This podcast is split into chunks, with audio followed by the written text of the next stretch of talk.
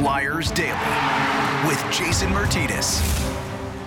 All right, here we go. It's a Sunday, November 21st edition of Flyers Daily with Jason Martinez. Flyers fall back to back for the first time this season with a 5 2 loss to the Boston Bruins. Flyers in this game, 5 2, outscored significantly, outshot significantly in the game as well, 44 to 31. And I feel a little explanation is needed here um, because, as you know, I often talk about it's about quality, shot quality, and not shot quantity. But 44 is too many. So in this situation, it's not just about quantity, but when you have 44 and you have the amount of quality that Boston had, that is part of the equation. And the Flyers in this game, they go down on on the Nosek goal in the first period. Tremendous job by Nosek to, to elevate that puck off the backhand to the top of the net. Uh, Derek Forbort picked up the second goal just 30 seconds into the second period. And then the Flyers, less than a minute later, they get on the board. Derick Brassard, his third goal of the season. And he gets his second goal of the game and his fourth of the season on the power play at 9.25. Flyers get it tied. And then at 16.27, Forbort gets his, uh, his second goal of the game, his fourth of the season. Get, regains the lead for Boston, but the Flyers only down a goal heading into the third period. And in the third period, uh, early on, minute 28 in, Craig Smith stretches it to a two-goal lead, and then eventually David Pastrnak with the goal to make it five to two. Flyers couldn't get any closer, and Boston, um, dare I say, I guess overwhelmed the Flyers a bit in this game. Flyers in that last game they played against the Bruins a week ago last night on October 20th. It was the third game of the season. Uh, they also got outshot in that game, 40 to 25 went into the third period tied at three and came away with a 6 3 win. Boston also coming into the game last night had been off for six days between games. They didn't play since last Sunday. They had back to back games last weekend on Saturday and Sunday, and then we're off the entire calendar week. And uh, just to come back for this game, so five off days from playing games and playing a, their next game on the sixth night. They look like a well rested team. They look like a team that had a lot of energy. They pumped 21 shots in the first period. Uh, they really grabbed the game in that period. Flyers had a period of pushback in the second, and like I said, got the game tied. But ultimately, uh, Boston just had more on this night. And like I said, the Flyers have lost now back to back games for the first time. And when that happens, you get it's important no matter who you play. And they'll play the Tampa Bay Lightning Tuesday and the Florida Panthers on Wednesday in a back to back situation. Doesn't matter who you play, you have to not let two losses turn into three because, as we know, this division is incredibly tight. There's not a lot of margin for error. And the Flyers are going to have to get back and avenge the shootout loss that they had against the Tampa Bay Lightning on Thursday night. So, a lot of work to be done. It's going to be a tough week of hockey. And we've been looking at this this month of November in week by week segments. Now, they started out the month, it was 14 games in the month, seven at home, seven on the road. The first week of the month, they had Arizona, Pittsburgh and Washington. Pittsburgh and Washington games on the road. Against Arizona, they got the 3 0 win. They went to Pittsburgh, they had an overtime loss when Chris Letang got that wraparound goal 3 2. Then they went to Washington, they got a 2 1 win on the road. So that calendar week, they got five of a possible six points. The next week, they had uh, the Toronto Maple Leafs on that Wednesday night. They lost three to nothing to the Leafs. They came back that Friday came back in the third period down a goal and got a 2 1 victory over the Carolina Hurricanes, and then lost uh, against the Dallas Stars 5 2 on that Saturday night. It was three games in four days. Dallas was really kind of playing early here for some semblance of a season and not a great week. Two points of a possible six.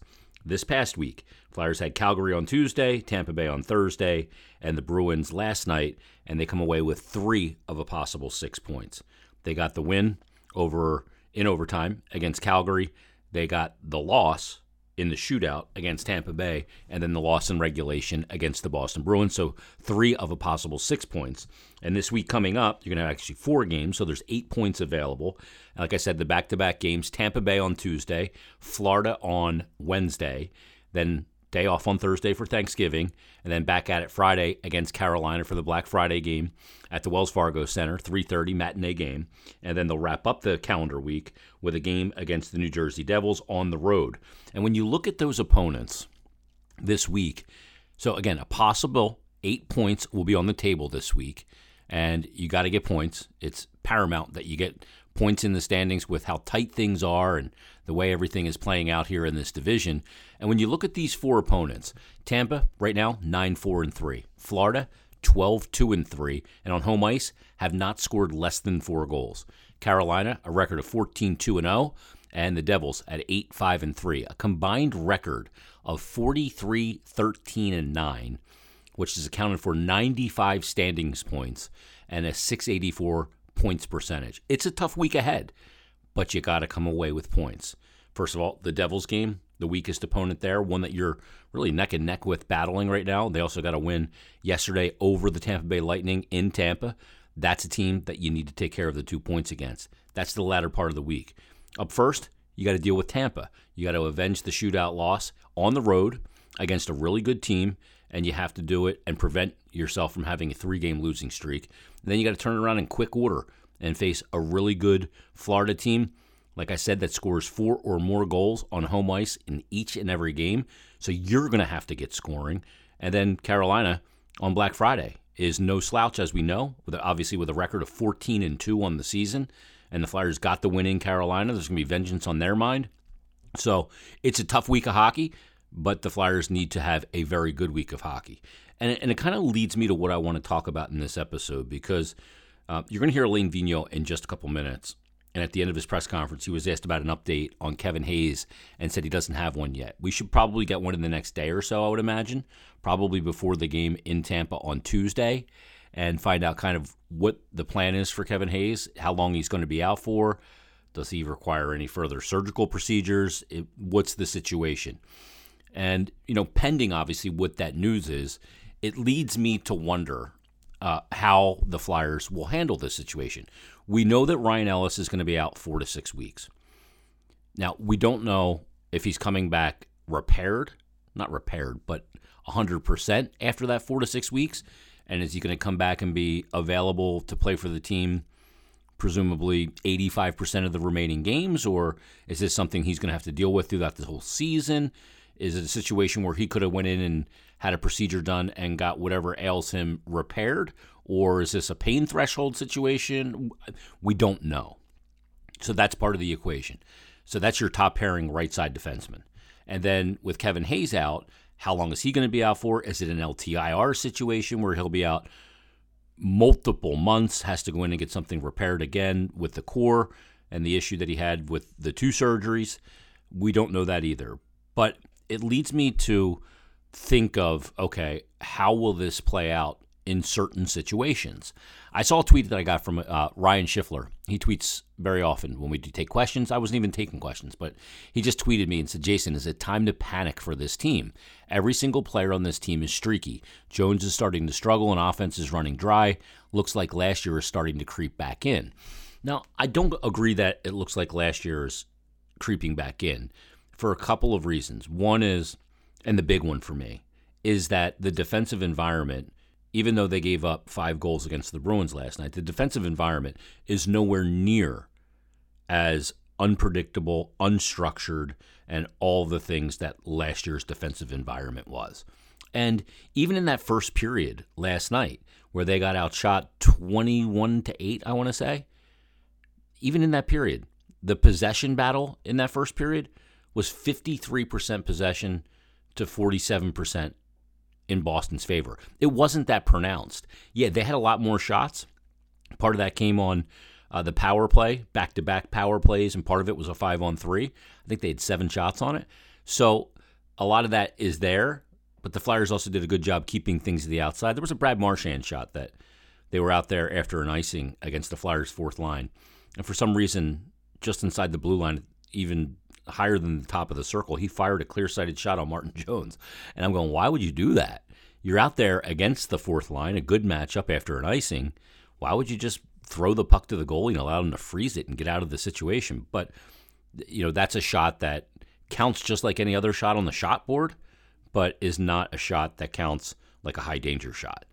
But, you know, so I don't agree that it's starting to look like last year. You know, the the thing that is disturbing is the lack of goals. They did get a power play goal last night, which was good and great puck movement, and they had some good other scoring chances on the power play, still getting set up and getting the structure of the power play and and a strategic plan looks a little, you know, haphazard at times. It it doesn't look like they know conclusively what they want to do, power play to power play, and that needs to be worked out. But as far as you know, every single player on this team is streaky.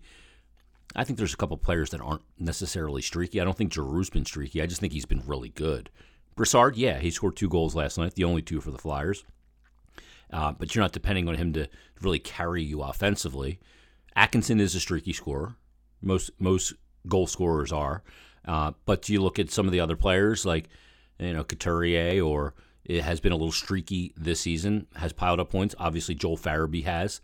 James Van Riemsdyk, we're looking for a streak from James. He got it in on a breakaway and was unable to convert when the game was 2 2 after Couturier gave him an absolutely beautiful sauce pass to send him in on a breakaway all alone on uh, Linus Ullmark. So right now the offense is dry.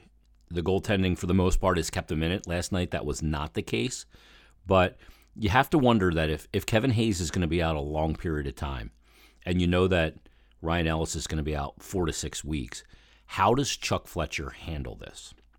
What are the options? Is it the is the best option to keep trotting out there what they're trotting out now? I don't think so. I think the better option, I mean, Morgan Frost as a call up is absolutely an option. And he's really been pumping points with the Lehigh Valley Phantoms of late. He looks ready to a lot of people's eyes that have been watching him a lot that I talk to. Uh, but so so that's an option. But what do you expect out of Morgan Frost? Do you expect him to come up and, and be a guy that really drives offense to a significant level in his first not his first call up, but coming up in this call up situation. Or, you know, when you look at this offseason and how aggressive Chuck Fletcher was, think about the amount of moves that were made from trading Jake Voracek and Shane Gostisbehere and trading other players that were here for a pretty pronounced long period of time and acquiring guys like Rasmus Ristolainen, Cam Atkinson, and getting Keith Yandle and getting Ryan Ellis in that trade with Nashville and, and everything that went with it. It was a very aggressive and bold offseason. And I just don't know that you make that much of an aggressive offseason. And then if something happens like what has taken place here with Ellis and Hayes so far, that you don't try and go outside the organization to keep your team viable. Because keep trotting out what they have right now, I don't know that that can be sustainable for them to keep winning games and getting points and all of that. They, are really lacking depth right now. Derick Brassard has got four goals for the team, had both last night, but he is a player that's a veteran on a veteran minimum contract that's playing second line center for you. And then the trickle down effect of that. So do you go out and do you try and acquire a defenseman? Or do you go out? Do you try and acquire a forward? To me, with the, the timeline for Ellis at four to six weeks, and if Hayes is out a long period of time or LTIR, whatever it is, then I got to go out and I got to look for a center. I got to look for a forward to find a way to bolster my offense, to get more offense. And there's a couple of options. I mean, Morgan Frost as a call up is an option. You can go out and you can make a trade uh, for try and get a guy like Vladimir Tarasenko out of St. Louis. And you're probably to have, if you're acquiring him, unless you're if you're in an LTIR situation, you get the cap relief for Hayes, about seven million, which is about what Tarasenko makes. So you could do that, or you could trade a player for Tarasenko, like like a James Van Riemsdyk with a similar contract, maybe retain some of the money, or however that might work, and you bolster your ability to score goals that way. Now he's not a center; he's a winger, so it doesn't solve your center dilemma per se but you may be able to move some things around. Claude Giroux still an option. I don't love the option of moving him back into the middle. I'd rather keep him at the wing, lessen those responsibilities on him, so I can keep him at the, the level of offense that he's driving right now. Or you can go out and look at a guy like Tomas Hertl from the San Jose Sharks. He's in the final year of his deal. I think his cap hit's about 5.8 million. But if you're going to make that move, you want to make it sooner rather than later. And when you're making that move, if you're going to make it sooner rather than later, a team like San Jose, it's early, so no team likes to throw in the towel and and send off a rental this early in the season, pre Thanksgiving or even sometime in December. And if you are going to pry a player like Hertl away from them, you're going to have to pay a premium to do it now. Because ideally, they'd like to wait closer to the deadline when they can get multiple teams involved and drive the best price for the player. So if you're going to do it, you're going to have to go pretty heavy in what you give to get. So those are options. But again, the question is after a very aggressive offseason, is Chuck Fletcher just going to let the season really become tenuous because Kevin Hayes has had a flare up with this injury, this core injury again? And the you know the tenuous nature of Ryan Ellis's health right now. We know that he's out for the next four to six weeks. What is he going to be when he gets back? So, if you made all those moves to make your team more viable as a playoff team and more viable to be a playoff team that can maybe do something, then isn't the mindset kind of does it make sense, if you will, that you're not going to try and bolster your team when you're in this situation? I mean, to me, it says, okay, we can't let that put our, our playoff lives in that tenuous of a basket. So we got to go out and we got to do something that's significant. We got to go out and do something that puts us in a position that so it's not tenuous. And we'll figure out the cap ramifications and and all that later. But we got to do this now. Now, like I said, Hertl is in the final year of his contract. So if you if you're not going to re-sign him in the offseason, it's pretty simple. You rent him, you give up what you got to give up to get him, and you get everything you can from him. He's a good player. He would fit. He would make this team better. And then when Hayes does come back, if, if he did come back and was LTIR and came back for the playoffs, now all of a sudden you have Sean Couturier in the middle. You have Hertl as your 2C. You bring Hayes back slowly as a 3C. And now all of a sudden you've got tremendous depth down the middle. You move Scott Laughton to your fourth line center. Nate Thompson's an extra, and all, and you're better across the board as a result. But again, it all comes down to how Chuck Fletcher will handle this philosophically in this situation when he has so many injuries that he's dealing with and just key injuries. When you're losing your second line center and your top pairing right side defenseman, those are significant. Those are significant losses. And we're starting to see the result of that. You can mask that for a period of time. How long you can mask that is really the question that Chuck Fletcher's got to ask and, and figure out. So it's going to be very interesting to see how they handle this situation. And first, we'll have to find out the extent of Kevin Hayes' injury and what that means for uh, this team, both in the present and the near future, and possibly the long term future, uh, as in this season. So we'll see how Chuck Fletcher handles it. And as we get info, we'll be talking about it right here. Matter of fact, on Monday, or no, excuse me, Tuesday, Bill Meltzer is going to do, drop by, and we're going to do a big Boffo segment of Ask Billy. So uh, we'll talk about it in that episode as well. But let's get to the head coach, Alain Vigneault. I thought he said some interesting things after the loss to the Boston Bruins. So here's what Alain Vigneault said when he addressed the media after the game. The Bruins got out to a really strong start with 21 shots on goal in the first period. What did you make of your team's performance, especially early on? Yeah, I mean, they definitely got momentum in that first period off their power play. Um, you know, they made some real good plays and uh, we got some great saves uh, by Jonesy. You know, unfortunately, they got that one at the end of the first, and then uh, they got one on, on the first shift in the second. We got uh, a little bit unfortunate there and went off Brownie's stick. But, uh, you know, we found a way to tie the second period, made it a game, and uh, they scored right away in in the beginning of the third on on uh, you know on a goal coming down the wing. I think if Jonesy's out a couple more feet, that it's a routine save, but uh, he got caught there a little bit. And, uh, you know, when you're down by two goals again to the Bruins, that's a tough team to come back. And we, we weren't able to get the job done. You guys have had quite a few really strong third periods when you go into a third period, having to win that period to win the game.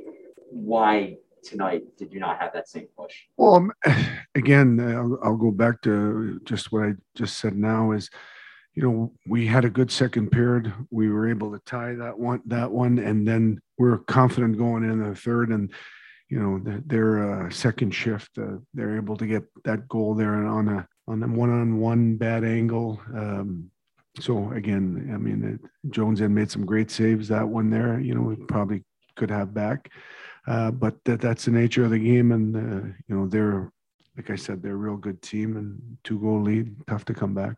What explanation did the ref give you on the face-off violation in the third period? Didn't give me an explanation. He just said we had a penalty. So This now is the beginning of that 48-hour to 72-hour window on Kevin Hayes. Do you have any update on his uh, injury? I haven't asked since I saw you guys this morning. A couple interesting things there. Obviously, at the very end, asking about the update on Kevin Hayes, he didn't have one, um, but he didn't like two of the goals that Martin Jones gave up, and the one I didn't like either. The the one in the third period, I, I didn't have as much of an issue with, but the one that he gave up, the second goal he gave up to Derek Forbort, where he said he could have been out a couple extra feet. Now, one of the things with Martin Jones is they tried to move him back in the net because when you're moving east west or laterally, if you will, you don't have to move as far. And it's really benefited Jones's game. But in that situation where you have a, a transition play and an odd man rush situation as a result, and it, was, it became a quick three on two for Boston, when DeBrusk drops that puck off for Forbort, DeBrusk does the absolute right thing. He drives the net. And what does that do? That brings the Flyers defenseman Nick Seeler back with him. So that gives Forbort the the space to keep moving in to make that shot. So when that's happening, the goalie's reading that and going, okay, I have to assess in my vision the other possible threats of where Forbort can pass to. And when you look at the the goal, DeBrusk is driving the net. He's not an option to be to be passed to there. He's also marked by Nick Seeler, and then Craig Smith is the other forward. He's not in a position to get a pass and get a shot off on a lateral play. So when you read that as the goalie, Martin Jones, he's got to come out of the net, make himself big, knowing that he doesn't have to move lateral. It's going to be a straight on shot. What he does is he doesn't move out and take that extra ice. Every little bit that he moves out makes him bigger, makes the net smaller. It cuts the angle. And he's sitting back in his net too far. And Forbort sees that and wires a shot. He's able to get it up over his shoulder. And when AV said that's a routine save if he comes out a little more, it absolutely it is. Because if he shoots that puck in that same exact spot and Martin Jones is out of that net six or six inches or a foot more, that just hits him in the shoulder. Because remember, the puck's coming from the ice and up. The angle of that shot at the, from that spot is not going to go in. It's going to hit him because he's closer, he's bigger, and therefore it's not a goal. So I agree with Alain Vigneault on that. All right, that's going to put a wrap on this episode of Flyers Daily. We'll bring you another brand new one coming up tomorrow. Everybody, enjoy your Sunday, and we'll talk to you coming up Monday on a brand new Flyers Daily.